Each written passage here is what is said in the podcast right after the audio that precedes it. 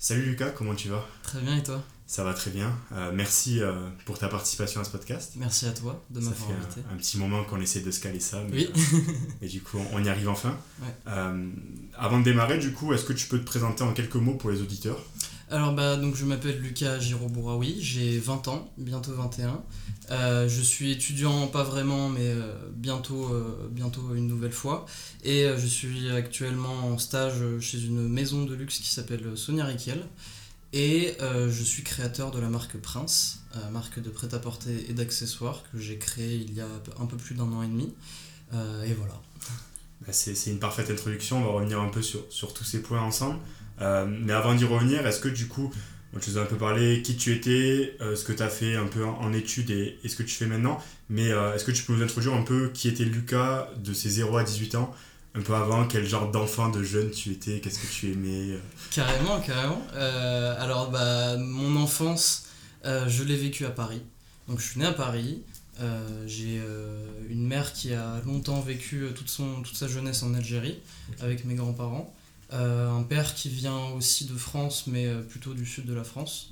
Et j'ai vécu mon début de jeunesse de mes 0 à 4 ans à Paris, dans le 17e, jusqu'au divorce de mes parents, enfin la séparation plutôt.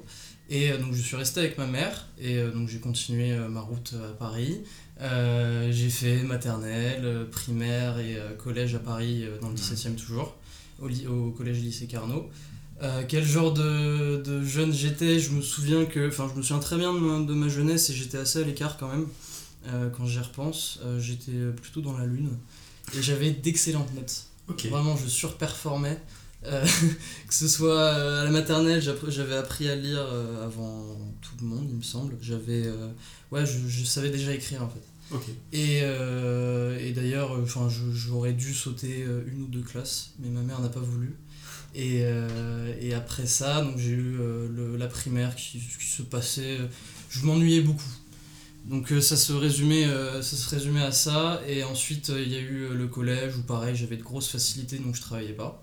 Et quand je rentrais chez moi, je jouais aux jeux vidéo. Ah, okay. Voilà. Quand amateur de jeux vidéo. J'ai eu un petit stage à Ubisoft. Ouais, exactement. C'était grâce à ma belle-mère, et effectivement, c'était ma grosse passion à l'époque, okay.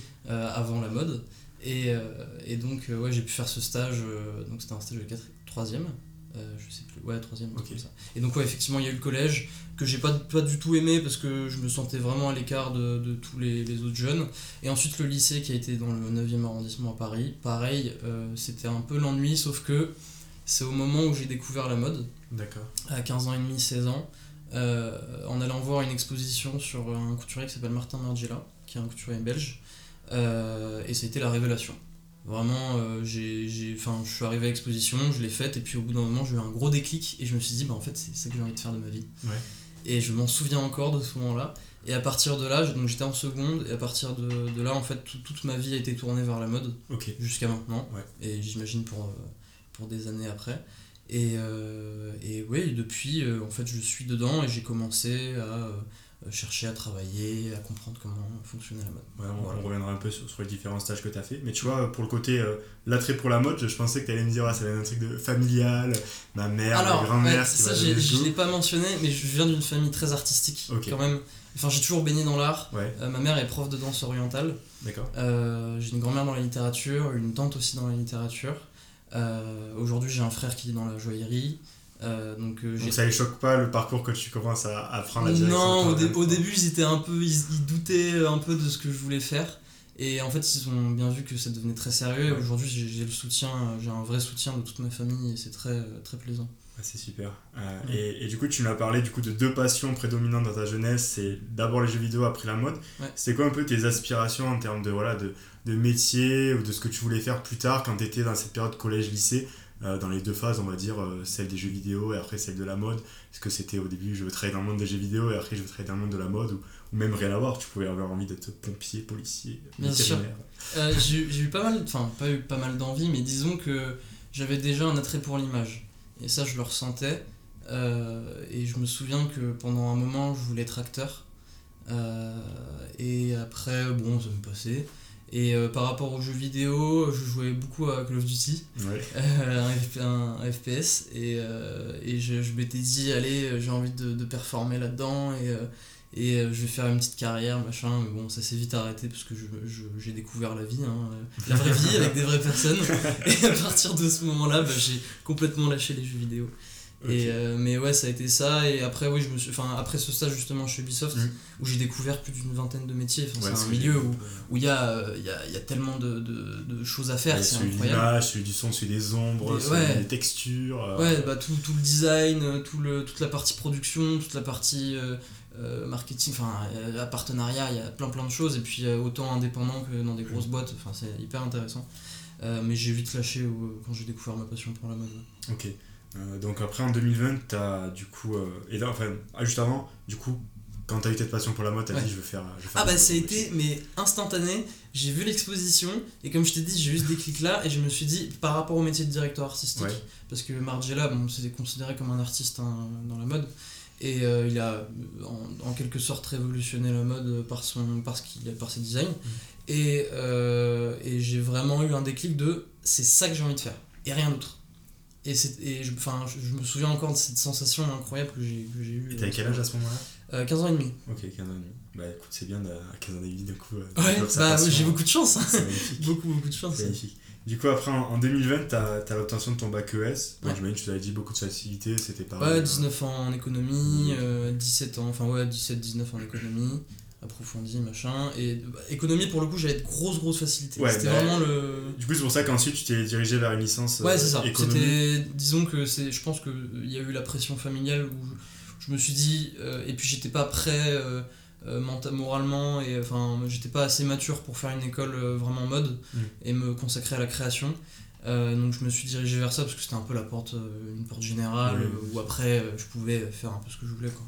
Et donc c'est la licence économie, tu fais qu'un an déjà c'est passé comment cette première année, t'y allais sans vraiment, t'aimais quand même ou t'y allais vraiment de force Alors l'année de mon bac c'était l'année du Covid donc j'ai pas passé mon bac, j'ai eu les notes sur mes bacs blancs et l'année d'après, donc ma première année de licence d'économie, il y a eu le confinement tout l'hiver. Yes. Donc j'ai passé mon année chez moi. Ouais. Et pendant cette année-là, j'ai commencé ma marque et je me suis posé la question de j'ai envie de sortir quelque chose. Et vu que les cours en fait m'intéressaient pas trop, j'étais devant mon ordinateur toute la journée, donc en fait j'avais l'impression de rien faire, je dessinais. C'est là où j'ai vraiment commencé à dessiner et au bout d'un moment je me suis dit il faut que je fasse quelque chose et dans le même temps j'ai toujours suivi des médias culturels sur Instagram, des artistes etc. et je suivais depuis un moment un média qui s'appelle Yard qui est un média considéré comme média urbain qui a énormément d'initiatives autour de la musique et qui organise beaucoup d'événements aujourd'hui. Et notamment pour les jeunes, ils organisent ce qu'ils appellent des yard schools. Et à travers ça, ils essaient de faire découvrir des métiers aux jeunes, autour des industries créatives. Et à ce moment-là, ils ont proposé justement une espèce de petite formation avec une association sur comment monter un projet à destination de jeunes qui étaient déjà porteurs d'un projet créatif. Donc j'ai postulé à cette formation. J'ai été retenu avec 4 autres personnes.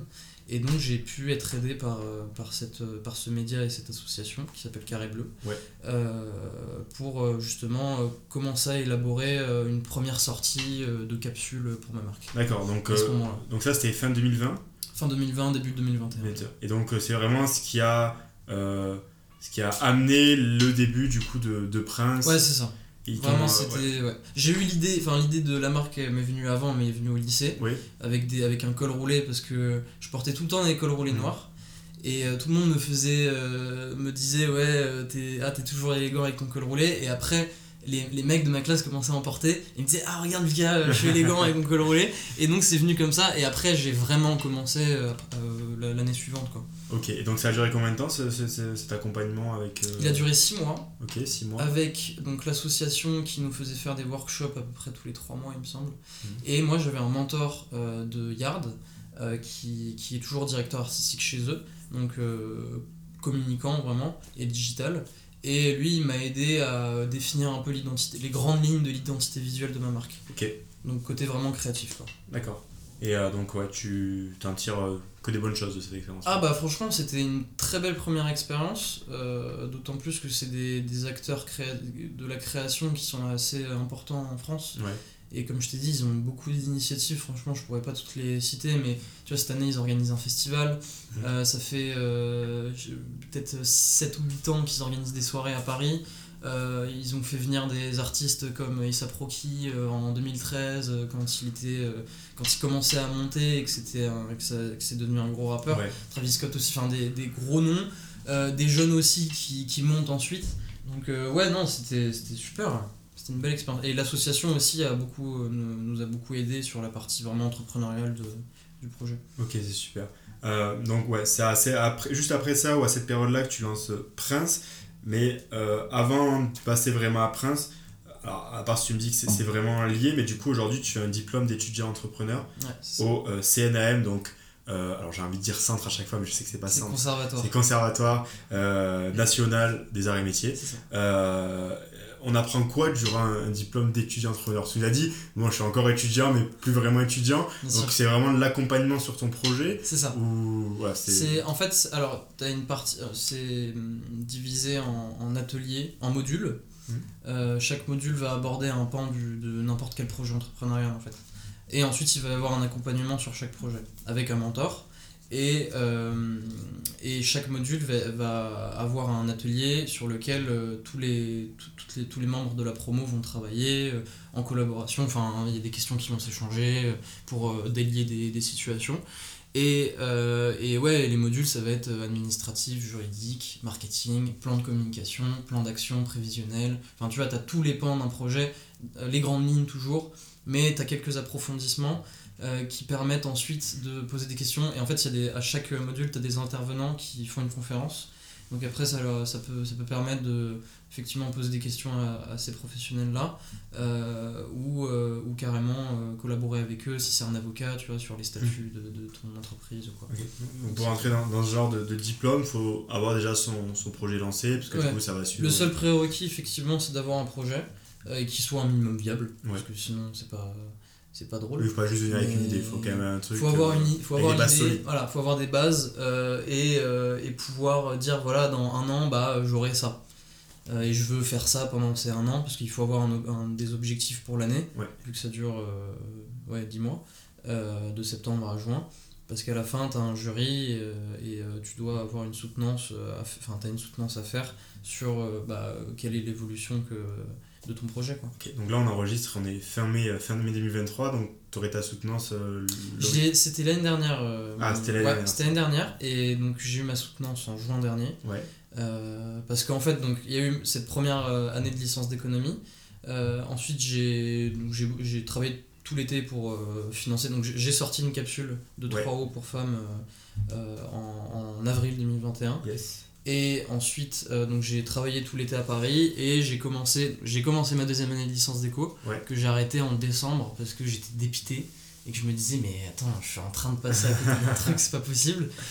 J'ai arrêté et dans le même temps en fait, c'était en septembre-octobre que j'ai commencé le diplôme. Ok.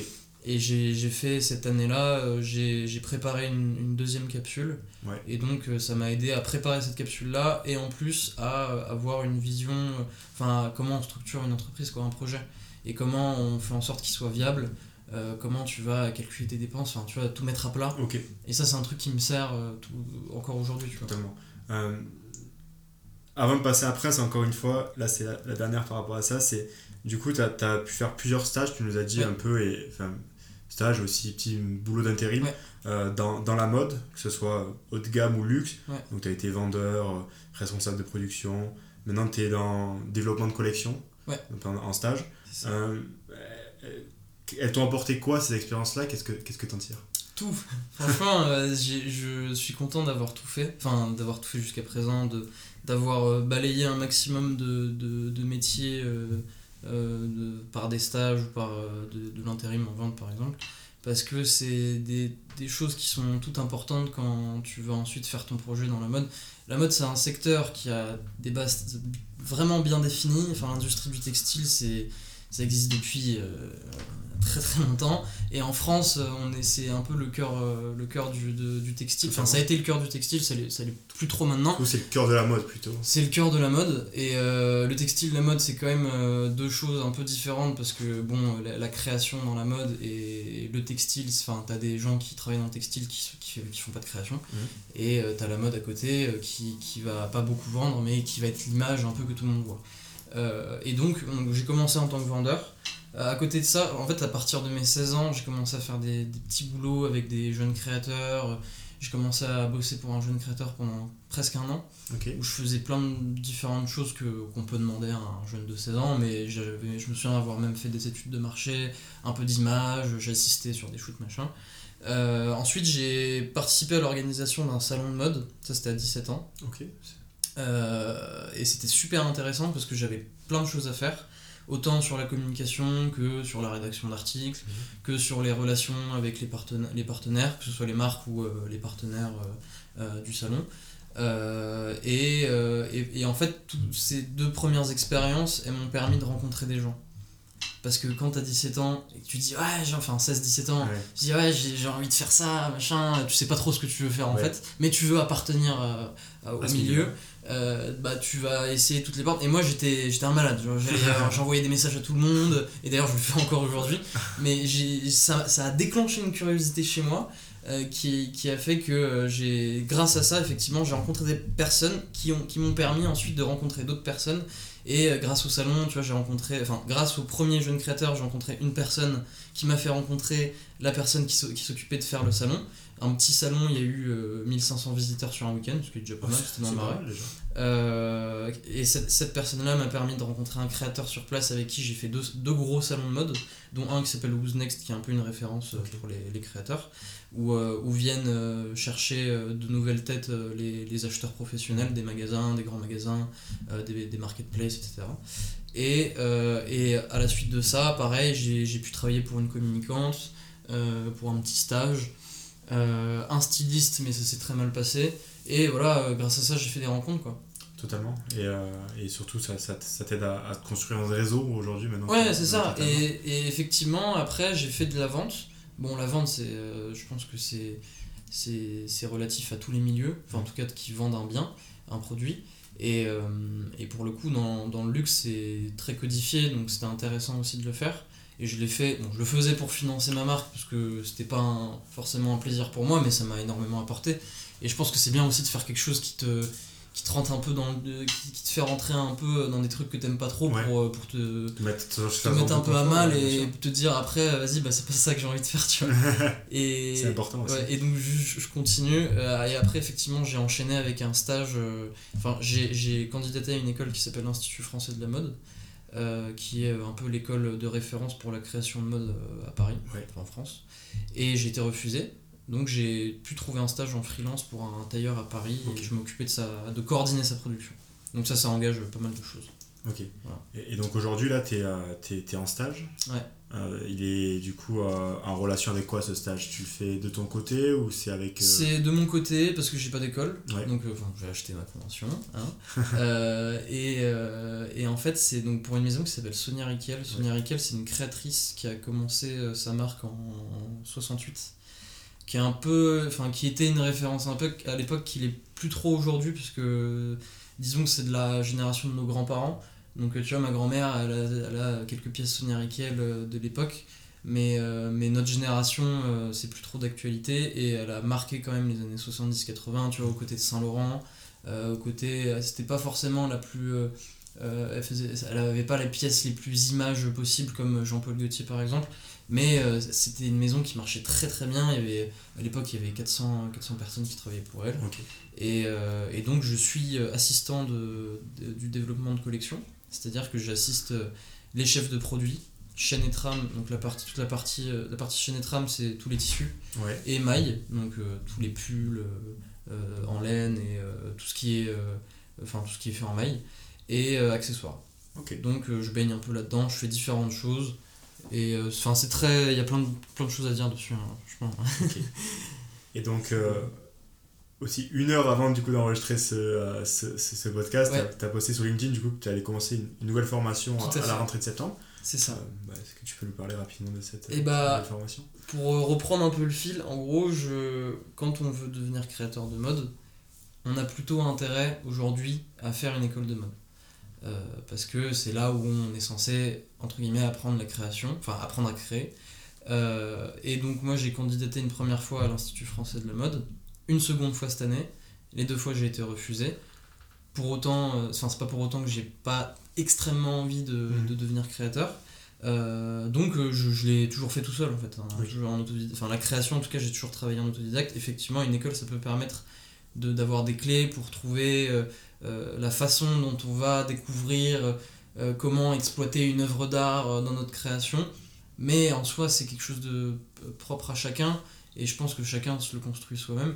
Et donc j'ai choisi un peu par rapport à la création de faire ça moi-même et de trouver la meilleure formation technique. Et donc dans la mode, quand tu veux créer un vêtement, ça passe par un modéliste qui va faire le vêtement à plat. Donc il va faire les pièces du modèle et ça nécessite des connaissances techniques qui sont immenses. Et donc l'école que je vais rejoindre en septembre, c'est l'Académie internationale de coupe de Paris qui enseigne une méthode qui s'appelle la méthode Vauclair Darou, qui est propre à cette école, donc tu l'apprends nulle autre part dans le monde. Et donc c'est une méthode plutôt tailleur, c'est-à-dire les costumes, les pantalons, le flou ça va être les robes, les jupes, tout ce qui est flou entre guillemets. D'accord. Et avec ça une alternance, et en fait effectivement c'est 2 ans intensifs où j'apprends la technique pour devenir modéliste, enfin les techniques, et à la suite de ça en fait j'ai les clés en main pour en tant que créateur donner vie à mon vêtement, tu vois. Ok. Et donc ça s'est duré combien de temps cette formation ? 2 ans. 2 ans, ok. Bah super. Ouais. Du coup maintenant on va passer à Prince vraiment. Ouais. Donc en 2021, après ton bac et pendant ta licence d'économie, tu lances Prince. Donc c'est une marque de prêt-à-porter et d'accessoires née à Paris. Ouais. Est-ce que tu peux nous en parler ? Et oui, alors pourquoi Prince déjà ? Ouais, j'avais la petite question, pourquoi le nom Prince ? C'était celle d'après. Je commençais par ça. En fait, quand j'étais petit, on m'appelait, c'est tout bête, hein, mais quand j'étais petit, on m'appelait Petit Prince parce que j'avais des cheveux, d'abord c'était boucle d'or, ouais. Parce que j'étais très bouclé et j'étais très très long, plus long que maintenant, et donc c'était le Petit Prince. Et surtout que je suis le dernier de ma famille, j'ai un grand frère et une grande sœur, donc encore plus. Et en fait, c'est resté. Pourquoi, je ne sais pas, parce que je pense qu'en traînant dans des milieux artistiques, forcément, on cherche toujours à se donner un nom, tu vois, à se donner une image. Et moi, ça a commencé comme ça. Et donc, Prince, c'est venu de ça. Et ensuite, en fait, c'est venu, comme je t'ai dit, du rapport que j'avais avec l'élégance. Et ça, c'est né au lycée. Et je me suis beaucoup inspiré, ce qui m'a inspiré et ce dans quoi j'ai baigné, c'est vraiment avec mes grands-parents. J'avais vraiment, et en fait j'ai toujours vécu entouré de femmes, et quand t'es entouré de femmes t'as une forme d'élégance autour de toi, surtout quand t'es à Paris, entouré de parisiennes, t'as ce truc qui est très fort, et moi ça m'a beaucoup touché, j'étais très très sensible à tout ça quand j'étais petit, et donc ça, en fait, ça a un peu infusé. Et donc à un moment je me suis dit ça va être Prince et ça va être l'élégance. Et donc j'ai commencé comme ça, et forcément je démarre avec un nom, avec un mot, mais derrière il n'y a rien au début. Et il faut nourrir tout ça de plein de choses, donc je suis allé chercher des inspirations comme un bon jeune qui a envie de créer via Pinterest, via des choses comme ça, en cherchant à définir. Et puis ça a commencé avec des premiers dessins que j'ai faits, des dessins de silhouettes de femmes. Au début je savais pas dessiner du tout, vraiment pas, même si j'ai toujours eu un peu la main pour dessiner et que je faisais de très beaux dessins quand j'étais petit, mais vraiment là je partais de rien, surtout que c'est un autre art aussi de... Ouais, et puis dessiner des silhouettes, c'est quelque chose, même si aujourd'hui tu vois t'as la silhouette artistique, où là n'importe quel créateur, même le plus grand, il peut faire quelque chose de très abstrait, mais il y a quand même des notions à avoir de l'espace, quoi. Et donc je démarre comme ça, et effectivement je commence à dessiner des silhouettes féminines, jusqu'à arriver à trois silhouettes de trois hauts, que je me dis que je vais faire dans la vraie vie. Et en fait là je vais donc c'est quand je suis la formation avec le Media Yard, ouais, que je vais me dire ok, bah, je vais sortir une capsule, ça va s'appeler Quelque part dans le temps, et ça va un peu résumer le parcours que j'ai eu vis-à-vis de Paris pour l'élégance. Ok, donc ouais, ça c'était en avril 2021, du coup, ouais, tu sors ta première capsule de 3 pour femmes, comme tu l'as dit, ouais, fabriquée à Paris, important, et là pareil c'est...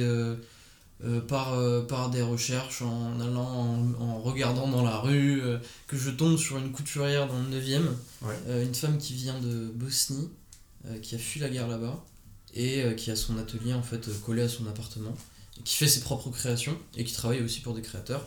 Et donc je toque à sa porte, je dis bon voilà, j'ai 3 euros à faire, combien ça coûte, à l'époque je travaillais un petit peu, donc ça me permettait de financer ça.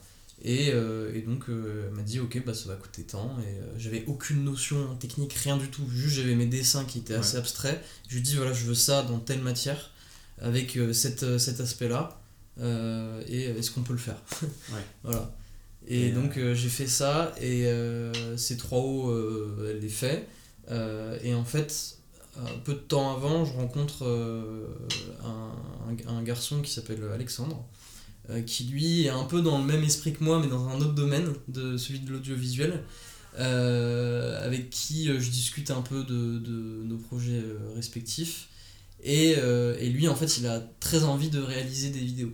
Ah, c'était une question, voilà. Une question, parce que du coup j'ai vu les vidéos des capsules, du coup, ouais, tu me les as envoyées. Elles sont super qualitatives. Merci. Merci Alex. Donc, je me disais, est-ce que c'est toi qui l'as réalisé, ou est-ce que tu t'es... Bah justement, donc c'était il y a de ça 2 ans. Ouais, bah 2 ans tout pile. Hein. Donc je rencontre quelques mois avant Alex. Et en fait, je vais dire, enfin il m'a dit, bah si t'as besoin de quelqu'un pour réaliser des trucs, moi je suis partant. Et donc je viens le voir en lui disant, voilà, j'ai 3 O. J'ai une idée, donc c'est autour de l'élégance. J'ai envie de voir, enfin j'ai envie qu'on voit 3 lieux: Montmartre, le Pont Neuf et le jardin, enfin la devanture du jardin du Luxembourg, parce que quand je sortais de mes grands-parents qui habitent dans le 5e, je passais par le Luxembourg, je passais par le Pont Neuf, et parfois j'allais à Montmartre après. Mmh.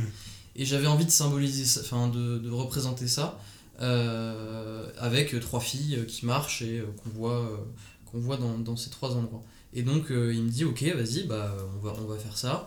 Et lui il était dans la même optique, dans la même, il avait on était vraiment sur la même longueur d'onde, dans la mesure où moi j'avais très envie de faire quelque chose, et lui il avait très envie de réaliser. Donc ça s'est fait comme ça, et on a fait quelques rendez-vous pour parler, voilà, en termes techniques de vidéo, comment on fait, enfin comment on fait le casting, ouais, comment on fait la vidéo, quel jour, enfin tous les aspects d'une réalisation, quoi. Le casting, c'est des amis ou des... C'était des filles de groupes d'amis. Ok. Et ça doit faire plaisir de dire. J'ai vu une mannequin en toi, il est tombé dans ma... Tout à fait, ouais, c'est clair, c'est flatteur. Qu'est-ce que c'est une capsule dans la mode? C'est quoi la définition de capsule? En vrai c'est assez récent, ça date des années 2000 je crois. Mmh. C'est l'idée d'une mini-collection, c'est encore plus petit qu'une mini-collection. Une pièce collection unique par ça va être comme un drop, c'est-à-dire que par exemple une collection... qui va représenter parfois 90 références, et chaque référence peut avoir plusieurs couleurs par exemple. Sur 90 références tu peux avoir plusieurs drops, okay, tu vois. Et par drop tu vas avoir, je sais pas, une vingtaine de références qui sont mises ensemble, parce que ça se forme des looks intéressants, ouais. Tu vas avoir un jean avec 2 pulls et ça va former 2 looks, ouais. Et tout ça va être condensé dans un drop.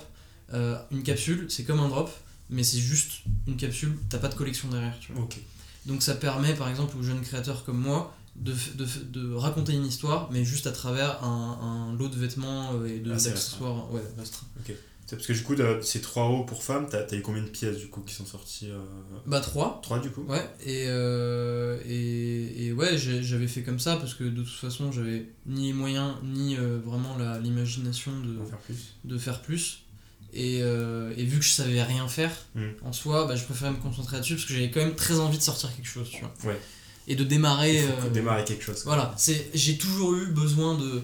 Dès que j'ai commencé dans la mode, en fait, c'était même pas genre, ok, je vais apprendre d'abord comment faire, comment machin. Et je me souviens qu'on me posait la question quand j'ai commencé au lycée, mes amis me disaient, mais tu as envie de créer ta marque, tu dois le faire quand, machin. Et au début, je disais, ouais, bah, je vais faire une carrière et puis après, peut-être que je songerai à créer ma marque. Et en fait, pas du tout. C'est complètement l'inverse. Dès que j'ai commencé à avoir l'ébauche d'une vision, ça a été instantané. Enfin, vraiment, je me suis dit, ok, je crée. C'est tout naturellement. Suite. Ouais. Tout de suite. Et pas, enfin, pour moi, c'est pas de l'ordre du caprice, tu vois, parce que ça pourrait l'être sur, j'ai envie de créer, je fais un truc. C'était vraiment, c'était nécessaire de démarrer quelque chose et de m'accrocher à un projet. Ok. Cette capsule, du coup, donc tu fais la vidéo, tu la promouvois, mais il se passe quoi après ? Tu la vends, tu la proposes Ce qui se passe, c'est que, effectivement, donc, je suis accompagné par Yard. Donc toute la préparation en amont du tournage, de la vidéo, du casting, etc., bah, je discute au téléphone avec mon mentor. Lui, au préalable, va un peu me former à comment on crée une identité visuelle, dans les grandes lignes, hein, parce que c'était assez petit, et comment on élabore aussi des intentions de shoot, c'est-à-dire comment tu vas prendre ton mannequin, avec quel grain, la photo elle va ressembler à quoi, tu veux quoi comme... décor derrière, tu veux quel angle. Et la photographie de mode, c'est un puissant fond. Et t'as des références incroyables comme Jean Doucieff, Richard Avedon et d'autres. Et donc, il faut composer avec ça parce que si t'as ce truc où si tu deviens créateur, il faut que tu ressembles aussi un peu à un créateur de mode. Ouais. Donc, il faut que t'aies certaines références. Mais en même temps, il faut que tu rentres dans les codes, mais en même temps, il faut que t'en sortes un peu. Aussi, faut que tu te crées ta patte. Et la patte, en fait, elle se fait pas que dans les vêtements, elle se fait aussi dans l'image, etc. Mais ça, on pourra en parler après. Et donc, je vais être accompagné par le média sur toute la préparation du tournage. On va tourner la vidéo, je vais la sortir sur les réseaux, je vais la présenter aussi à notre rendu un peu de projet avec Yard. Ouais. Et ensuite, je vais en parallèle, je crée un site internet via Shopify. Je fais mon petit template, mes petits templates. Je fais mes prix aussi. Et donc, pareil, mon mentor, il m'explique que dans la mode, on marge au moins à 2,5 pour être rentable. Donc, il me dit, voilà, calcule ton coût par rapport au tissu, par rapport aux fournitures, donc les boutons, le zip, etc. Et même par rapport à si tu veux amortir sur ton tournage, etc. Et sors-le. Et donc, c'est ce que j'ai fait. J'ai sorti les 3 pièces. Et c'était quoi les prix à peu près de ces 3 pièces ? C'était 120 €. 120 € chaque haut. Okay. Et en gros, moi, ça me coûtait 60. Donc je faisais même pas 2,5, je faisais 2. Ouais. Sachant qu'autour de moi, j'avais surtout des jeunes de mon âge. Donc à l'époque, j'avais 18 ans. Ouais. Acheter un haut à 120 balles quand t'as 18 ans, c'est pas forcément facile. Mais je me positionnais déjà en tant que marque premium. Ouais. Donc c'était logique. Après j'allais pour faire de la promo, je suis allé sur des groupes Facebook de mon quartier parce que forcément dans le 17ème les gens ont un assez gros pouvoir d'achat et en même temps t'as un petit intérêt pour les jeunes créateurs, donc j'ai fait ça, je lançais la vidéo sur des groupes, j'ai eu de très bons retours, même des gens qui m'ont laissé des commentaires vraiment sympathiques en me disant c'est super poétique machin, et après sur Instagram un travail de fond avec ça pareil, c'était mon mentor qui m'avait suggéré de trouver des comptes qui postent des photos de moodboard, tu vois, donc d'images d'inspiration, vu que moi ce que j'avais fait, des photos à la pellicule, ça faisait très inspiration, tu vois, très parisien, un peu le cliché, donc il m'avait proposé de faire ça, j'avais fait ça avec quelques comptes et ça m'avait rapporté une visibilité, mais pas vraiment, j'avais pas acquis après des clients quoi. Donc j'avais fait 0 vente, voilà, ça a été un peu le... Et donc t'as fait 0 vente, mais du coup tu t'es dit j'ai un délai où je la mets en vente et après je la retire de la vente ou... Ouais, en fait j'ai fonctionné en précommande, j'ai oublié de le mentionner, étant donné que j'avais pas les moyens de me faire un stock, parce que dans la mode en général on démarre comme... Enfin, les créateurs qui veulent s'installer sur le marché, ils se font un stock de départ avec une collection, et surtout que les façonniers derrière et les fournisseurs, ils te demandent des minimums de quantité, ce qui est tout à fait normal pour vivre.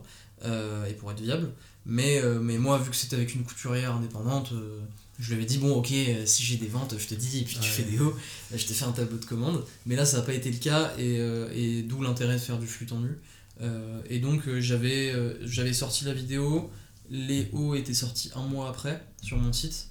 La promotion s'était faite par Instagram, l'annonce aussi, et j'avais retiré 3 semaines après. Okay. J'ai fait une campagne sur 3 semaines. Okay. Bon, ça, j'imagine qu'on apprend beaucoup de choses de ces choses-là, et tu nous en parleras avec les autres capsules juste après. Rapidement, alors c'est un exercice assez compliqué que je vais te demander, si tu peux nous décrire Prince en 3 mots. L'élégance. Élégance. Ah, c'est compliqué, mais ouais, je dirais, en fait, ça peut être résumé qu'en un seul mot, c'est l'élégance, je pense. Pourquoi ? Parce que aussi, bah, dans le nom Prince, t'as l'idée d'élévation, de mouvement, parce que t'es pas encore roi, et bon, j'ai construit ça, cette pensée, je l'ai construite après, mais c'est vraiment l'idée de s'élever vers quelque chose, et en l'occurrence, là, c'est l'élégance. Et il y a vraiment je pense que c'est aussi vis-à-vis du fait que je suis un jeune, je suis ambitieux, j'ai envie de faire plein de trucs, de très bien réussir, donc je vois aussi un peu mon projet comme ça, et je projette un peu cette image là sur mon projet. En détachant ça, c'est vraiment l'idée d'une nouvelle élégance aussi, parce que quand on parle d'élégance, il y a quelque chose de très antérieur, ça nous fait parler, enfin il y a quelque chose de nostalgique. Donc ça nous fait nous rappeler de nos grands-parents, peut-être parfois tu dis ah mon grand-père était très élégant machin, et moi j'ai un peu envie de créer l'élégance actuelle, tu vois, des jeunes quoi. Ok, voilà, donc l'élégance des jeunes. Voilà, c'est parfait. Alors peut-être qu'il n'y en a pas, mais pour se faire une idée un peu, pour les gens qui aiment la mode et qui écoutent ce podcast, c'est quoi la marque actuelle ou les marques actuelles qui représenteraient le plus ce que tu veux faire avec Prince? Bah en soi, moi ce que je veux faire avec Prince, c'est de vraiment en faire une maison de luxe. Pourquoi de luxe ? Parce que j'ai envie de faire appel à des savoir-faire qui sont, enfin de vrais savoir-faire qui sont très uniques. Je pense, bon on en parlera peut-être après, mais je pense au Touareg avec qui je fais des bijoux, et des marques. J'aime beaucoup, en termes d'image, j'aime beaucoup Ferragamo actuellement. Il y a un directeur artistique qui est arrivé il y a de ça 1 an, qui s'appelle Maximilian Davis. Lui, il vient de Londres, et j'aime beaucoup ce qu'il fait. Sur certaines pièces, ça ressemble un peu, enfin ça ressemble, il y a des inspirations communes. J'aime bien le modèle de Jacquemus, même si je suis pas très fan de ce qu'il fait en soi, mais ce côté un peu hybride, c'est vraiment très intéressant, et c'est un des seuls qui aujourd'hui perdure en tant que jeune créateur. Ouais, c'est ça, c'est le jeune créateur en vogue. Ah bah laisse tomber, et puis il a une croissance, c'est incroyable, il y a plus de 100% par an. Aujourd'hui il a presque 200 millions par an, c'est un truc de malade. Et lui il a commencé il y a un peu plus de 10 ans. Donc sur le modèle, ouais, c'est un peu ça, sauf que moi j'ai pas du tout le même... prisme pour la communication, rien à voir, mais en tout cas dans le modèle c'est cool, tu vois, de voir des gens qui s'imposent comme ça, même s'il y a plein de choses à discuter. Et sinon bah Saint Laurent, qui est une de mes grosses inspirations, et actuellement qui va pas dans lequel je vais pas m'épanouir, c'est pas une marque dans laquelle je vais m'épanouir actuellement, mais c'est quand même un peu l'aura que j'ai envie d'avoir. Je vois totalement. C'est quoi tes rôles, toi, au sein de Prince ? Donc, t'es seul sur le projet encore aujourd'hui. C'est quoi tes rôles ? Du coup, t'es à l'idée, alors, pas la création en soi, tu appelles du coup à une couturière, tu me diras pour les prochaines capsules, mais toujours, tu fais du marketing. C'est quoi un peu les rôles au jour le jour ? Au jour le jour, c'est plein. Oh là là. Déjà, c'est tout le temps. Ouais. Et j'y pense tout le temps. En soi, c'est un projet, c'est complètement attaché à ma création. Donc, c'est un truc que je fais au quotidien en fonction de ce que je sors. Mais ça va être création, dessin, vraiment création pure, dessin, recherche d'inspiration, documentation. Aujourd'hui, ça va du livre d'art à un livre sur l'histoire d'un pays, sur une revue scientifique, sur un concept philosophique. Ça va être toutes ces recherches-là, toute cette documentation, le dessin. Donc les silhouettes, la création des silhouettes, d'une silhouette, et ensuite le développement. Et le développement, ça va être comment rendre ton produit réel. Et quand t'es développeur, tu touches pas forcément à la technique. Donc effectivement, je vais faire appel à une couturière, un modéliste. Parfois ça passe que par une couturière quand je manque de moyens et je vais juste faire un modèle comme ça sans forcément de patron. Okay. Mais parce qu'il faut un patron, quand tu veux faire un vêtement, t'as un patron, donc c'est le modéliste qui le fait. Et ensuite ce patron, dans ton tissu, tu découpes les morceaux du patron et ensuite tu l'assembles et tu fais le montage. Et donc ouais, je fonctionne comme ça, donc je vais faire appel à des couturiers, des couturières que j'ai déjà dans mon réseau. Certains où je vais faire effectivement de la prospection et il y a aussi donc, sur la gamme accessoires, donc les bijoux, où là pareil ça va être les dessins à plat avec toutes les dimensions et ensuite j'envoie ça au Touareg. Ok. Et pour terminer sur les rôles, effectivement après ça va être écriture d'un scénario, d'une histoire en collaboration avec donc, Alex et après oui communication, enfin tout stratégie ok voilà. Donc en mai 2022 tu lances ta deuxième capsule toujours de vêtements. Alors est-ce que tu peux nous en parler et aussi pourquoi est-ce que tu as attendu du coup un an pour lancer ta deuxième capsule? Bah c'était pas voulu hein. Franchement c'est beaucoup de retard en fait donc tous les projets que je fais de capsule ils partent d'une intention artistique. C'est-à-dire que c'est l'intention entrepreneuriale, elle est là, mais elle est au service de la vision artistique, bon, comme tout projet en soi entrepreneurial, mais toujours au service d'une intention créative. Ouais.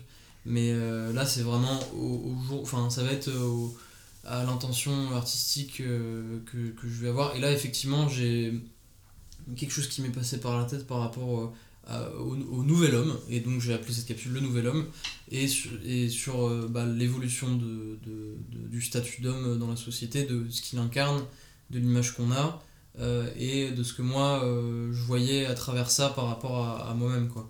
Et donc j'ai commencé à concevoir donc, des dessins que j'avais déjà d'un costume, d'un haut en soie qui était un peu le vêtement de soirée initialement destiné aux femmes mais là que je vais faire pour l'homme, un petit zippo aussi comme accessoire et un carré de soie. Okay. Donc là c'est vraiment 1, 2, 3, 4, c'est 5 produits pareil parce que j'avais pas beaucoup de moyens, j'avais travaillé un peu l'été mais ça suffisait pas à faire plus et en fait ça a pris beaucoup de temps. Pourquoi? Parce que j'ai eu pas mal de galères sur le costume, aucune connaissance en tailleur, tu fais un costume, c'est ce qu'il y a de plus dur. Ouais, donc je me suis lancé dans un truc, je savais même pas dans quoi je me lançais. J'ai fait appel à une couturière en cherchant, en trouvant ça sur une plateforme de petites annonces un peu pour des jobs en freelance dans la mode. Je suis tombé sur quelqu'un et ça a pris énormément de temps parce qu'en fait la personne aussi était pas très très expérimentée donc elle me disait ah bah ouais mais en fait ça va me prendre plus de temps et c'était tout le temps ça et donc ça a mis 6 mois à se faire et au final donc je sors cette capsule là et pareil je tourne une seconde vidéo. Ouais, super la vidéo en tout merci cas, beaucoup. J'ai beaucoup aimé la trace. Merci. Et ouais et là pareil c'est vraiment ça part de c'est toujours une histoire qui est attachée à un concept qu'on peut reproduire, enfin qui est tiré de la réalité que je vais vivre moi par rapport à ce que je vois et là c'est par rapport à l'homme et par rapport à ce concept là je vais écrire une histoire autour et donc là ça se passe entre un homme qui donc que Josué joue. Josué c'est un peintre que j'ai rencontré il y a plus de 3 ans. Okay. Et qui à travers enfin peintre artiste il fait des œuvres des tableaux au fusain et au bic au stylo bic et en fait en les travaillant ça fait des reflets cuivrés et ça donne beaucoup de relief à ces toiles, c'est génial et à travers ce qu'il fait il veut toujours montrer qu'il y a une forme de supériorité au-dessus de nous quoi. Et en fait moi j'adore ce qu'il fait, il aime beaucoup aussi ce que je fais et j'étais assez surpris parce qu'il est bien plus expérimenté que moi et en fait t'as un échange de sensations qui se fait et j'ai vu en lui le nouvel homme un peu en tant qu'artiste et lui en tant qu'artiste et donc je l'ai fait jouer dans mon petit film et donc j'ai sorti ça effectivement en mai et là j'étais plus fier de l'histoire que des vêtements. Okay. Parce qu'en fait les vêtements ils servent vraiment l'histoire. Okay. Et là en fait les vêtements à part le haut en soie que je porte encore aujourd'hui et qui pour moi est vraiment le haut de soirée pour mec qui peut marcher aujourd'hui Bon, le costume, il est impraticable. Ok. Voilà. En septembre de la même année, du coup, tu lances aussi, mais là pour le coup, ta première capsule de bijoux. Yes. Donc, tu en as parlé un peu, réalisée par du coup une coopérative de Touareg au Mali. Tu peux nous parler de ces bijoux et pourquoi cette démarche du coup de la coopérative des Touareg au Mali? Je t'ai parlé de ma maman qui a vécu en Algérie pendant toute sa jeunesse. Donc mon grand-père venait de là-bas, venait d'Algérie. Et avec ma grand-mère, ils sont repartis dans les années 60 y vivre. Lui travaillait, donc il était économiste, et il travaillait pour le gouvernement. Et en fait, donc au sud de l'Algérie, t'as le Sahara. T'as le comment on appelle ça, enfin c'est une chaîne de montagnes dans le Sahara qui s'appelle bon, je viens d'oublier le nom, mais bon, c'est pas très grave. Si ça te revient, ouais. Et en fait, en descendant dans le Sahara à l'époque, bah, le peuple nomade qui habitait le Sahara, c'était les Touaregs, dit les hommes bleus, et parce qu'ils portent une grande tunique en coton, c'est très froissé. Pareil sur la tête, c'est un espèce de drap en fait qu'ils enfilent avec une technique particulière, et eux ils ont deux savoir-faire depuis des décennies voire des centaines d'années, c'est les bijoux en argent et en bronze et le cuir. Et donc c'est une société matriarcale, donc c'est la femme qui dirige un peu le camp, et les hommes font les bijoux, c'est les hommes qui se cachent le visage, et les femmes travaillent le cuir. Ils font aussi des meubles en bois, enfin ils sont très versatiles ce qu'ils font, mais c'est super. Et en fait, j'ai toujours vécu avec des bijoux Touareg, parce que ma grand-mère et ma mère en allant dans le Sahara, et ma tante en allant dans le Sahara, et apportaient des bijoux Touareg, et donc ils sont un jour arrivés dans mes mains. Et en fait, en construisant ma marque, il y a un moment où je me suis dit, mais j'ai grave envie de faire ça. Et j'ai vraiment envie de dessiner des bijoux, et qu'ils soient faits par les Touareg, pour faire un pont en fait entre les deux, entre mon origine, mon inspiration et ce que je suis capable de créer aujourd'hui. Et donc ça s'est fait comme ça, et un beau jour, donc j'ai cette idée en décembre 2021, non, même un peu plus tôt, septembre 2021, et je me dis, il faut que je trouve quelqu'un qui travaille avec eux, parce que de toute façon je n'aurais pas accès à eux directement, mais voilà.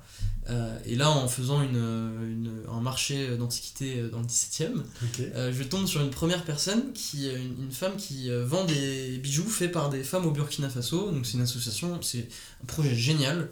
Et donc je discute un peu avec elle et je lui dis, vous connaissez pas quelqu'un qui travaille avec des Touaregs par hasard? Et elle me dit, bah si, deux stands plus loin, il y a une femme qui travaille avec eux depuis 15 ans. Et donc je vais à la rencontre de cette femme qui s'appelle Marilyn.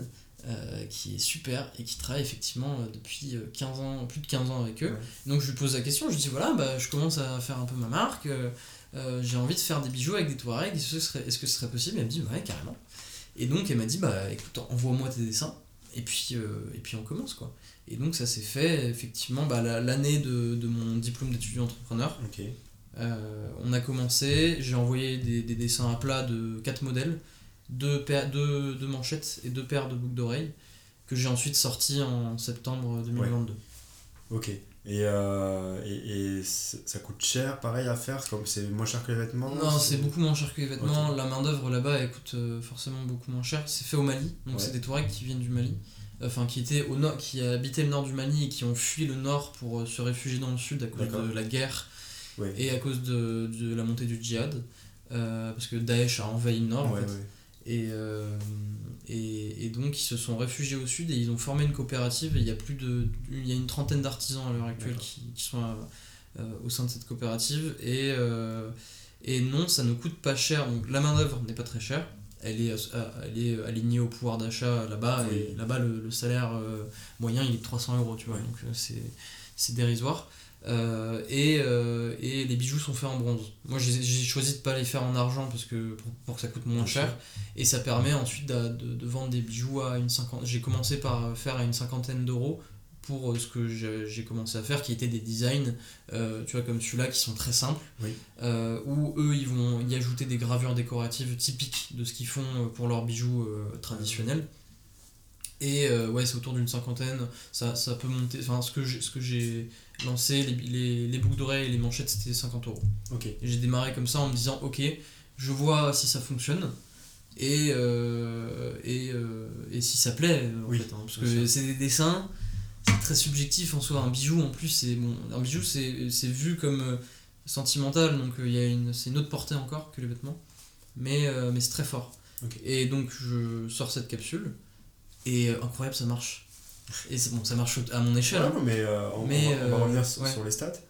Mais du coup, les vêtements, ils étaient vendus 100€ aussi, comme la première Alors capsule. Ouais, bah justement, donc le costume, je l'ai pas sorti, c'était juste une pièce image, parce okay. que il était pas, enfin, je pouvais pas le vendre. Et le haut, c'était 120€ aussi, okay. pareil. J'avais envie de rester sur ce prix. Ok. Et donc.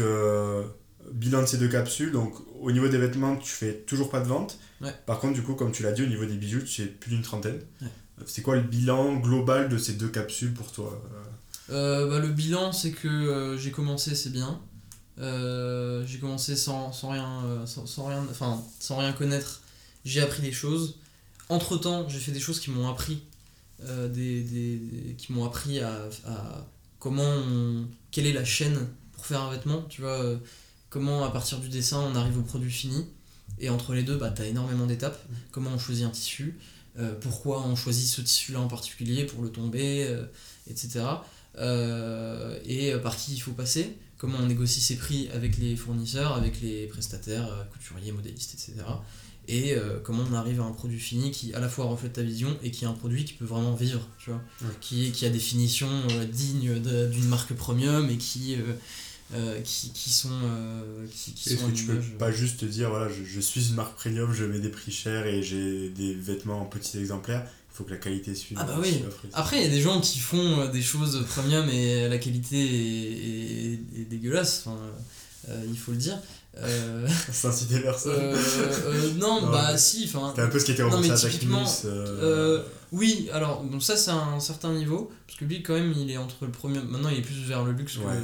Bon, il n'est pas encore dans le luxe parce que c'est pas des prix luxe, mais c'est du prix créateur, c'est vraiment la gamme créateur, donc c'est en dessous du luxe mais c'est au-dessus des marques premium. Okay. Premium ça peut être du Go Boss dans le tailleur, c'est le groupe SMCP, donc Sandro, Mage, Claudie Pierlot, The Kooples, tu vois, ça c'est des marques typiquement qui vendent à des prix par rapport à la qualité que c'est et les finitions, n'importe quoi, tu vois. Mais c'est une logique c'est des économies. De la démarcation. Ouais, des économies d'échelle. Ils s'inspirent des marques de luxe, ouais. des designs des marques de luxe, et ils font ça pour les gens qui n'ont pas les moyens de s'acheter du luxe, mais qui veulent quand même des choses assez différenciantes, tu vois. Donc voilà. Ok. Et du coup, alors. On tourne en fin mai 2023, ouais. mais ça va sortir du coup fin juin 2023, et du coup le mois d'après tu sors ta nouvelle capsule qui s'appelle Unité. Elle est beaucoup plus étoffée que ouais, les deux précédentes, avec une dizaine de pièces en prêt-à-porter, donc hommes et femmes, et encore une fois du coup une nouvelle ligne de bijoux, la deuxième. Dans quelle optique toi tu prépares cette nouvelle capsule, et qu'est-ce que tu en attends? Et c'est effectivement là pour le coup c'est mon plus gros projet jusqu'à présent, et sur tous les pans de mon projet j'ai vraiment évolué, autant sur la création pure dont je t'ai parlé, où là je me suis documenté et j'aurais jamais cru avoir la capacité de me documenter autant et d'intégrer des concepts philosophiques, etc. et d'en faire des designs et une histoire. Il y a eu ça, il y a eu le fait que donc mon stage actuel et mon dernier stage m'ont beaucoup apporté sur comment on fait un vêtement, ouais. Et donc ça, pareil, ça m'a permis de faire des pièces qui sont qualitatives, à un prix qui s'approche effectivement du premium, pas trop du luxe, mais entre le premium et le créateur, et une nouvelle capsule de bijoux, où là, pareil, je me suis un peu plus lâché sur la création, et j'ai fait des choses très symboliques. Et j'ai tourné un peu ma capsule autour de ça, de signes symboliques, d'éléments que j'ai ensuite associés pour en faire un symbole. Et ce symbole-là, en fait, il va représenter des choses pour les personnes que je vais mettre en image, et qui sont, et en fait la capsule est divisée en 3 thèmes, et c'est 3 groupes de personnes différentes qui à la fin forment l'unité. Et en fait, ça part d'un constat très simple, c'est aujourd'hui on est quand même assez déconnecté entre jeunes, entre tout le monde, hein. On est souvent sur notre téléphone, on n'a plus le même rapport à la vie réelle qu'on avait avant. Et en fait, ça invite, cette capsule, elle invite un peu à se reconnecter entre jeunes. Enfin, ça part des jeunes, parce que je suis un jeune, oui, et que je vis entouré de jeunes, mais ça peut être un peu tout le monde. Et c'est vraiment l'unité. Et là, je me réfère à un concept philosophique, et même des rites traditionnels dans plein de civilisations. C'est vraiment de rentrer en unité, autant avec soi-même qu'avec les autres, qu'avec une seule personne, ou un groupe, ou le monde entier, parce que l'unité, c'est celle qui transcende, et à travers la transe, tu te retrouves toi-même, quoi, et tu vis pleinement. Et ouais, voilà. Donc dans les dizaines de pièces de prêt-à-porter, je sais pas si tu peux le dire, mais ça revoit un peu les styles de vêtements, de pièces qui... Ça va être des hauts de soirée, pour femmes et pour hommes, des choses androgynes aussi, des choses en crêpe, en satin... il va y avoir aussi des choses en coton, là où ça va être des pièces un peu plus images, où je vais faire des motifs à la peinture dessus, peinture noire, des hauts qui seront plutôt blanc cassé, des pantalons tailleurs évasés, vraiment des coupes assez inspirées des années 70, des choses plutôt androgynes. En fait, aujourd'hui, je vois que j'évolue dans un style assez androgyne pour les hommes en tout cas, toujours assez féminin pour les femmes, mais ça va être une seule partie de la féminité que je vais exprimer à travers, ouais, les vêtements. Et en fait, je me suis rendu compte que ma création, je l'exprimais que à l'occasion d'une capsule, ce qui fait que je sais qu'aujourd'hui, le style actuel, c'est quelque chose que je vais encore plus étoffer dans le futur, tu vois. Mais voilà, ça va en gros tourner autour de ça. Ok, et du coup, qu'est-ce que t'en attends de cette capsule ? Eh bien, en fait, j'en attends rien. Je la fais parce que j'ai envie de me présenter en tant que créateur à Paris, sans aucune prétention, hein, c'est juste... j'ai une marque qui s'appelle Prince, je continue, mais j'ai toujours cette vision artistique. Et c'est ça que je veux mettre le plus en valeur, en fait, hein, parce que je me rends bien compte que j'ai pas encore les compétences techniques pour vraiment faire des vêtements qui sont à la fois... empreint d'une forte vision et en même temps avec une qualité remarquable. J'en ai pas encore les moyens, que ce soit par les compétences, que ce soit financier, mais je vais faire un petit peu, je vais essayer de faire quelque chose à la débrouille avec mes sous et faire en sorte que ça ressemble au maximum aux vêtements que j'ai envie de faire dans le futur, avec les moyens que j'ai, quoi. Ok. Et donc tu nous as parlé, le mettre en image, ouais. La vidéo de promotion n'est pas encore sortie, elle a été tournée Elle n'est pas encore... Alors il y a une partie qui est tournée, ouais. Donc il y aura des capsules qui vont sortir pour les bijoux, pour justement introduire un peu le cadre symbolique que j'ai envie de mettre en place à travers les bijoux à partir de maintenant. Et là en fait je pose vraiment des bases qui vont ensuite évoluer pour la marque dans le futur. Et il y a ensuite un gros tournage on va aller en Bretagne pour le faire. D'accord. Où là effectivement ça va être les deux premières séquences de la vidéo de présentation, où là c'est vraiment de la pure narration, il ouais. Y a pas vraiment d'aspect commercial, et ensuite une troisième partie qui sera à Paris en appartement. Okay. Et ça va se faire là dans 2 semaines. D'accord, ça va. Voilà. Et donc en juillet c'est les précommandes qui sortent de la capsule. C'est la vidéo de présentation qui sort, okay. Et effectivement quelques jours après il y a le premier drop de la capsule qui sortira, donc de quelques bijoux et quelques pièces de la capsule prêt-à-porter ensemble. Et donc ce sera divisé en plusieurs drops, en précommande toujours, et là pour le coup il y aura une vraie communication autour sur les réseaux sociaux, une campagne. Pour être tenu au courant, c'est quoi ? C'est l'Instagram, le site web ? C'est l'Instagram, Instagram plutôt, et ça commencera à sortir certainement courant juin, pour ensuite aller vers la vidéo de présentation. Et c'est uniquement par Instagram que la promotion se fera. Et ensuite le site internet évidemment pour acheter. Bien sûr. Voilà. En quoi du coup tous tes vêtements sont produits en France ? À Paris. Oui. À Paris plutôt. Encore plus précis. À quel point c'était important pour toi du coup de faire tes vêtements à Paris ? Oui, parce qu'il y a cette dimension là. Alors c'est une logique c'est surtout pratique, ouais. Parce que effectivement je pourrais les faire comme la marque chez laquelle je travaille en ce moment, les faire en Europe, Europe de l'Est, Afrique du Nord, des pays qui sont proches de la France, mais qui ont des mains d'œuvre un peu moins chères. Je le fais pas parce que dans ces pays-là, les façonniers demandent, comme je t'ai dit, des minimums de quantité, ouais, qui sont assez élevés, et même des jeunes créateurs qui sont vraiment lancés, ils n'ont pas forcément les moyens de le faire, moi encore moins, Et moi, l'idée, c'est juste d'avoir un modèle, tu vois, à shooter pour ensuite me dire, ok, bah, j'ai le modèle, j'ai le patron. Si quelqu'un veut le vêtement, il l'achète sur mon site et moi, je le fais faire. Et ensuite, bah, je l'emballe et puis ça part, tu vois. Je vérifie toutes les finitions mais je fonctionne comme ça. Et donc, pareil, pourquoi ? Parce que c'est pratique. Aussi parce qu'il y a une main-d'œuvre qui est très bonne. Et donc, comme je te dis, avec ma couturière avec qui je travaille, autant qu'avec des ateliers à Paris intramuros. Et aussi parce que j'avais pas les moyens ni le temps de faire autrement. Ok, donc si la marque venait à évoluer, dans le futur ce sera pas forcément fait à Paris. Ouais. Moi mon plus grand souhait, c'est d'avoir mon propre atelier. Aujourd'hui, la plupart des marques, c'est très très difficile d'avoir son propre atelier, parce que si t'as un atelier, ça veut dire que c'est que dans ton atelier qu'on peut faire ton produit et que t'as une technique particulière pour le faire. Donc c'est un savoir-faire, comme les grandes maisons, tu vois, Louis Vuitton, ils ont plusieurs ateliers en France parce que ils ont un savoir-faire particulier et qu'ils veulent garder ça en France. Hermès, c'est pareil. T'as Bottega Veneta aussi, qui a une technique particulière de tressage de cuir qui se fait en Italie, comme plein d'autres marques pour l'Italie. Moi, l'idée, c'est de rester en France au maximum parce que j'ai envie de contribuer à l'économie de mon pays. Ouais. J'ai envie de faire travailler des gens de mon pays.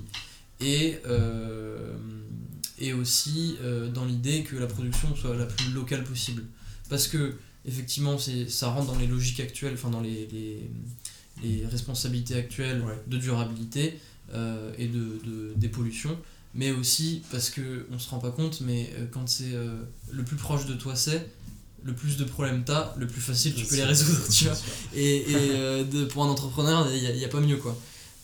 Pour contrôler, aussi pour déléguer, enfin très pratique. Et aussi par rapport, donc là je passe plutôt à la matière, ouais, aussi parce que il y a des choses que je vais faire par un métier d'art de Chanel, okay, avec qui je vais collaborer, donc ça c'est assez incroyable pour mon niveau, et j'en suis très très content, et c'est pour un thème particulier de ma collection, et ça pareil, bah voilà, c'est à Paris, donc ça permet d'être encore plus, de gagner encore plus de temps, quoi. Ok, et t'en as un peu parlé de la durabilité, toi t'es sensible aux questions de développement durable ? Oui. Si je te pose cette question aussi, c'est parce que dans le monde du luxe et de la mode, c'est une question qui est de plus en plus prédominante. Ah oui, c'est clair. Moi j'ai même écrit un mémoire là-dessus, oui, l'année dernière, que t'as vu, super.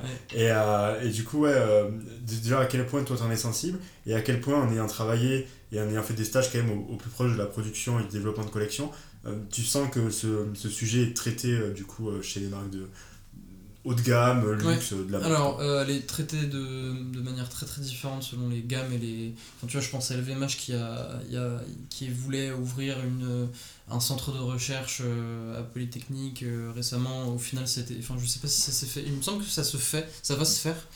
T'as des choses comme ça qui sont faites par les grandes entités, les groupes où ça va être très poussé et ça va être de l'ordre de la recherche. Mais derrière, est-ce que c'est vraiment appliqué après parce que la recherche, bon, ça représente des dizaines d'années, mais est-ce qu'aujourd'hui, à l'heure actuelle, il y a des choses qui sont faites ?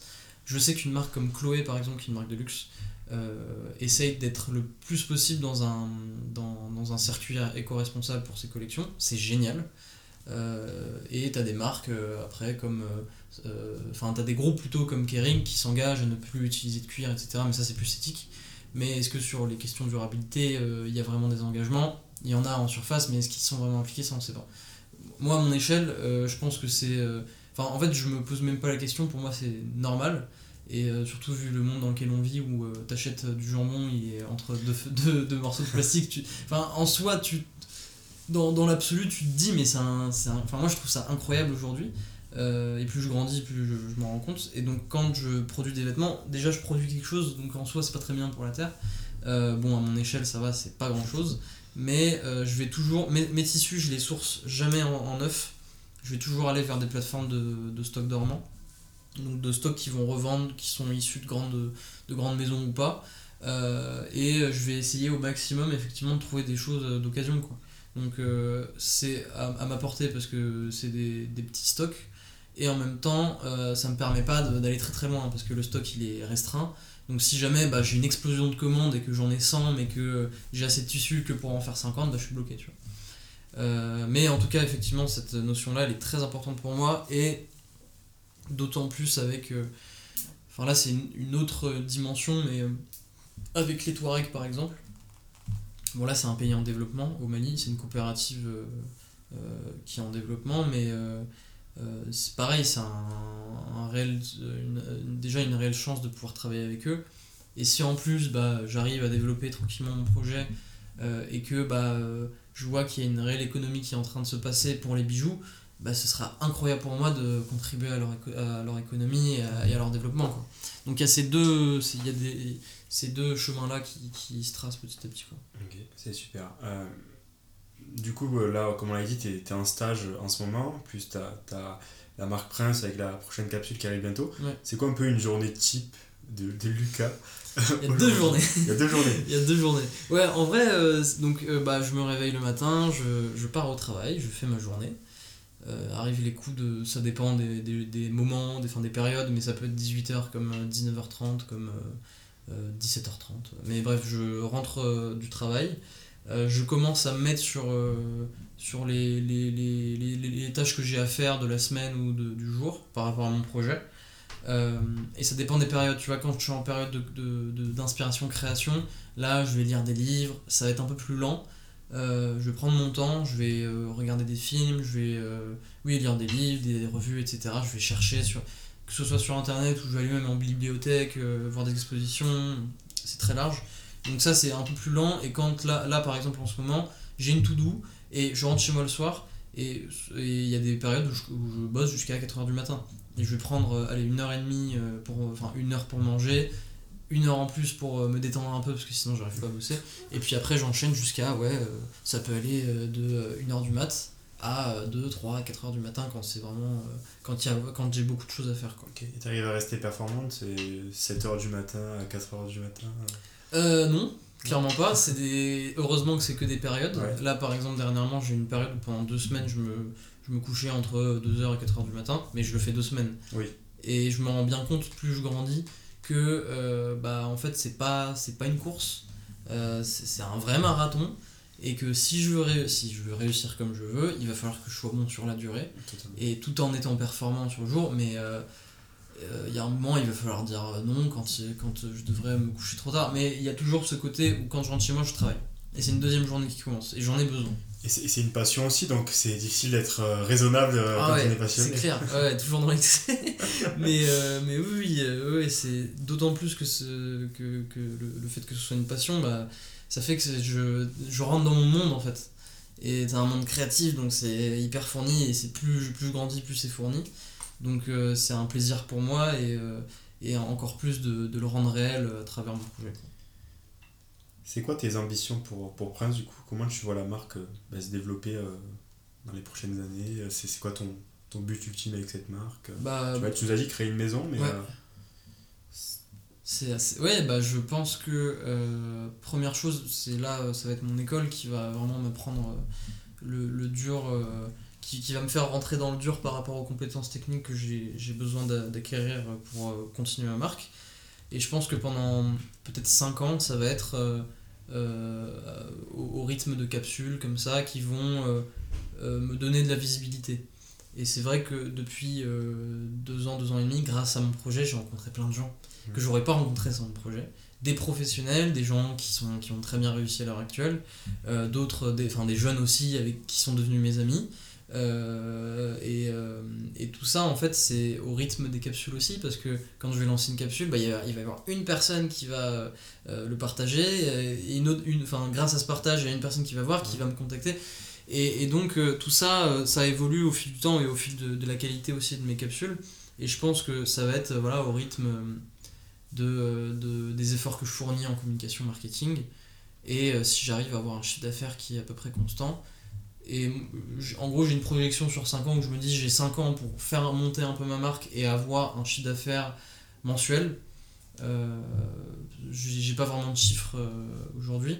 Et en gros, je me donne 10 ans pour réussir. Okay. Réussir. Qu'est-ce que j'appelle réussir? Pour moi, ce sera être à plein temps sur mon projet et avoir une équipe, okay, en fait. Et sortir 2 collections par an. Ok, d'accord. Voilà. Écoute, on va suivre ça de très près. Merci. Aujourd'hui, c'est qui les entrepreneurs / créateurs de mode plutôt qui t'inspirent, connus, pas connus, mais qui t'inspirent dans ce que tu fais tous les jours? En soi, il y a pas mal de gens qui m'inspirent à différentes périodes de ma vie, enfin jusqu'à présent. Le premier c'était Ralph Lauren, pour l'histoire, l'ascension fulgurante qu'il a eue en étant vendeur au début aux États-Unis. Aujourd'hui, il y en a un que j'aime beaucoup qui s'appelle Youssouf Fofana, qui a créé la marque Maison Château Rouge. Oui. Et lui, il a commencé par un BTS commerce ou banque, enfin quelque chose dans la finance, et il a créé une association qui s'appelle les Oiseaux Migrateurs pour justement commercialiser des produits venant du Sénégal, si je ne me trompe pas, et ensuite il a créé sa marque. Et pourquoi c'est quelqu'un que j'admire beaucoup? Parce qu'il est déjà pluridisciplinaire. Il a ça, aujourd'hui il a une association qui s'appelle l'Union Jeunesse Internationale, qui est basée dans l'ancien Tati, à Barbès. Ouais. Et il organise énormément d'événements à destination des jeunes et des moins jeunes autour de la culture. Et ça balaye plein de problématiques, et notamment pour la diaspora africaine.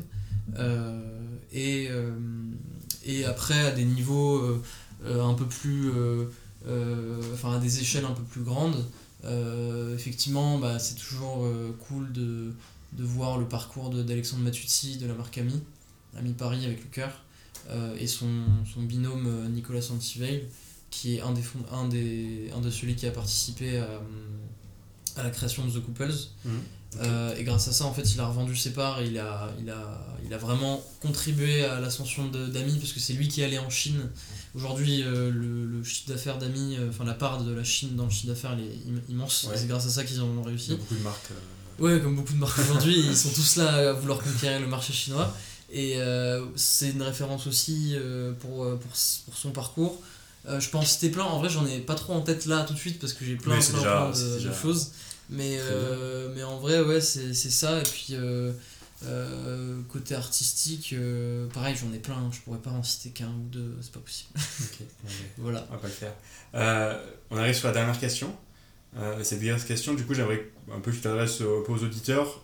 Et si tu avais un mot, du coup, aux jeunes auditeurs de notre âge qui veulent se lancer, qui lancent leur marque, qui veulent lancer leur marque, leur projet entrepreneurial, qu'est-ce que tu leur dirais ? Eh ben, je leur dirais déjà, faites-le, hein. Il n'y a pas de honte, ni de... Faut pas avoir... Enfin, alors, évidemment, la peur est importante quand même. Il ne faut pas avoir peur de mettre la main à la pâte et vraiment de mettre les mains dans le cambouis, comme on dit. Et je pense que le plus important, c'est de ne pas s'enfermer dans son projet et de vraiment aller autant vers les gens qui peuvent vous apporter par rapport à ce que vous faites, et de vraiment trouver ce qui va vous différencier. C'est le plus important, et souvent c'est une compétence. Quand on vend un service, quand on vend un produit, bah, ça va être un design ou une innovation. En tant que jeune, prenez votre temps. Même faites des choses qui ressemblent à d'autres personnes. Au moins vous serez... Enfin, parce que imiter, c'est compliqué. Et surtout, le plus important, affûtez votre sens de l'observation. Parce que ça, en fait, tout part de ça. Tout part de l'observation. Et ça, je me souviens que c'était mon prof de SES qui me l'avait dit. Pendant le confinement, il m'avait envoyé un long mail. Enfin, on s'échangeait des mails. Il me disait, Lucas, quand tu sortiras du lycée, prends le temps d'observer les gens. Chaque fait, chaque geste... chaque fait historique, enfin tout ce qui se passe dans le monde, parce que c'est grâce à ça que naît après en nous, et après au travers de notre carrière, de notre histoire, etc., les frustrations, mais aussi l'analyse en fait de dans quoi on vit en fait. Parce que plus tu connais... Moi, ce qui m'a intéressé au début dans la mode, effectivement j'avais un gros... j'étais illuminé devant les paillettes que me donnait la mode et le côté artistique, la beauté, ce que j'ai envie de faire aussi, mais aussi sur mais comment ça fonctionne, comment t'arrives à créer une image comme ça, tu vois, qui va inspirer autant de gens et qui va faire que des gens vont acheter des produits à 3000 balles, enfin tu vois, c'est ça aussi, c'est qu'est-ce qu'il y a derrière, quoi. Et ce qui m'a intéressé, c'est le fonctionnement, et plus tu connais le fonctionnement des choses, n'importe quoi, plus tu seras à même de faire ce que tu veux et de créer le produit que tu veux. Et tu vois, si tu veux être restaurateur, si tu sais exactement comment chaque chose se passe, comment faire pour arriver à bon, après il y a une part de relationnel, il y a une part de plein de choses, mais enfin au-delà de ça, vraiment intéressez-vous au fonctionnement des choses. Genre, et moi, c'est... Enfin, on me le dit souvent que... Mais genre, comment tu connais ça ? Comment tu sais que cette personne a fait ça dans cette boîte, machin ? Parce que dès que je sens quelque chose d'intéressant, bah je vais essayer de savoir, enfin c'est ma curiosité insatiable de mais c'est qui cette personne, qu'est-ce qu'elle fait, pourquoi elle est là, comment, et tout ça en fait ça, après c'est un chemin, ça nous ouvre des portes à chaque fois et... ouais, et puis t'as la connaissance, ensuite tu te crées ta compétence, et ça c'est avec le temps, tu vois. Moi j'ai 20 ans, j'ai pas encore de vraies compétences techniques. Et en faisant aussi, on l'a vu hein, tes deux capsules, enfin 3 capsules avec les 2 vêtements, oui. Les bijoux, la troisième qui arrive maintenant.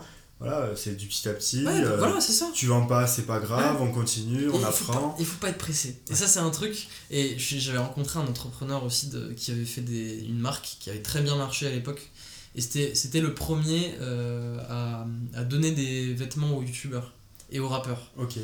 Et c'était une marque qui s'appelait Rewear, je crois. C'était un petit R avec bleu, blanc, rouge. Okay, et c'était sur des pulls, il était distribué chez Stadium. Et lui, je l'avais rencontré pendant un job et il m'avait dit ouais, surtout sois pas pressé, parce que ça peut très bien marcher au début, mais t'es pas au courant de tout, tu sais pas comment ça fonctionne vraiment, et tu te casses la gueule parce que tout le monde veut un peu de tout, il y a l'ego machin. Et donc aujourd'hui je suis vraiment pas du tout pressé, parce que je me rends compte aussi que j'ai pas envie de donner une image aux clients, aux gens qui vont voir ce que je fais, qui n'est pas celle que j'ai envie de donner, tu vois, en termes d'excellence, de parcours et d'histoire et de qualité artistique. J'ai vraiment envie que ce soit le plus poussé possible, donc je suis pas du tout pressé et je vais pas forcer la chose. Et en plus ton but ça avait été de vendre à tout prix, déjà t'en aurais sorti beaucoup, et si t'avais pas vendu t'aurais déjà arrêté. Ouais, voilà, et puis je ferais certainement autre chose. Voilà. Mais c'est vraiment la passion qui m'anime, donc forcément c'est sur la durée, et puis aussi le fait que si je veux construire une maison de luxe, il faut que... C'est du temps, et puis c'est... Ouais, le luxe c'est du temps, et puis c'est des savoir-faire. Et si je veux avoir mon propre savoir-faire, je vais le construire en une vie. Et si je veux aller chercher des savoir-faire à des endroits où on ne les soupçonne pas, pareil, il me faut beaucoup de temps, quoi. Ouais, donc voilà. Écoute, c'était un magnifique mot de la fin. Merci. Du coup, on peut retrouver Prince Paris, comme on l'a dit, sur Instagram. C'est 2 fois tiré du 8, ouais, Prince Paris. Le site web, c'est princeparis.fr. Exactement. Voilà, je sais pas si t'as autre chose à rajouter. Non, rien. Okay. Merci. Merci beaucoup de nous avoir écouté. Merci à toi. Toutes les infos seront dans la description du podcast, et j'invite tout le monde à suivre ton aventure, et moi je vais la suivre de très près. Génial, merci beaucoup Idriss. Merci.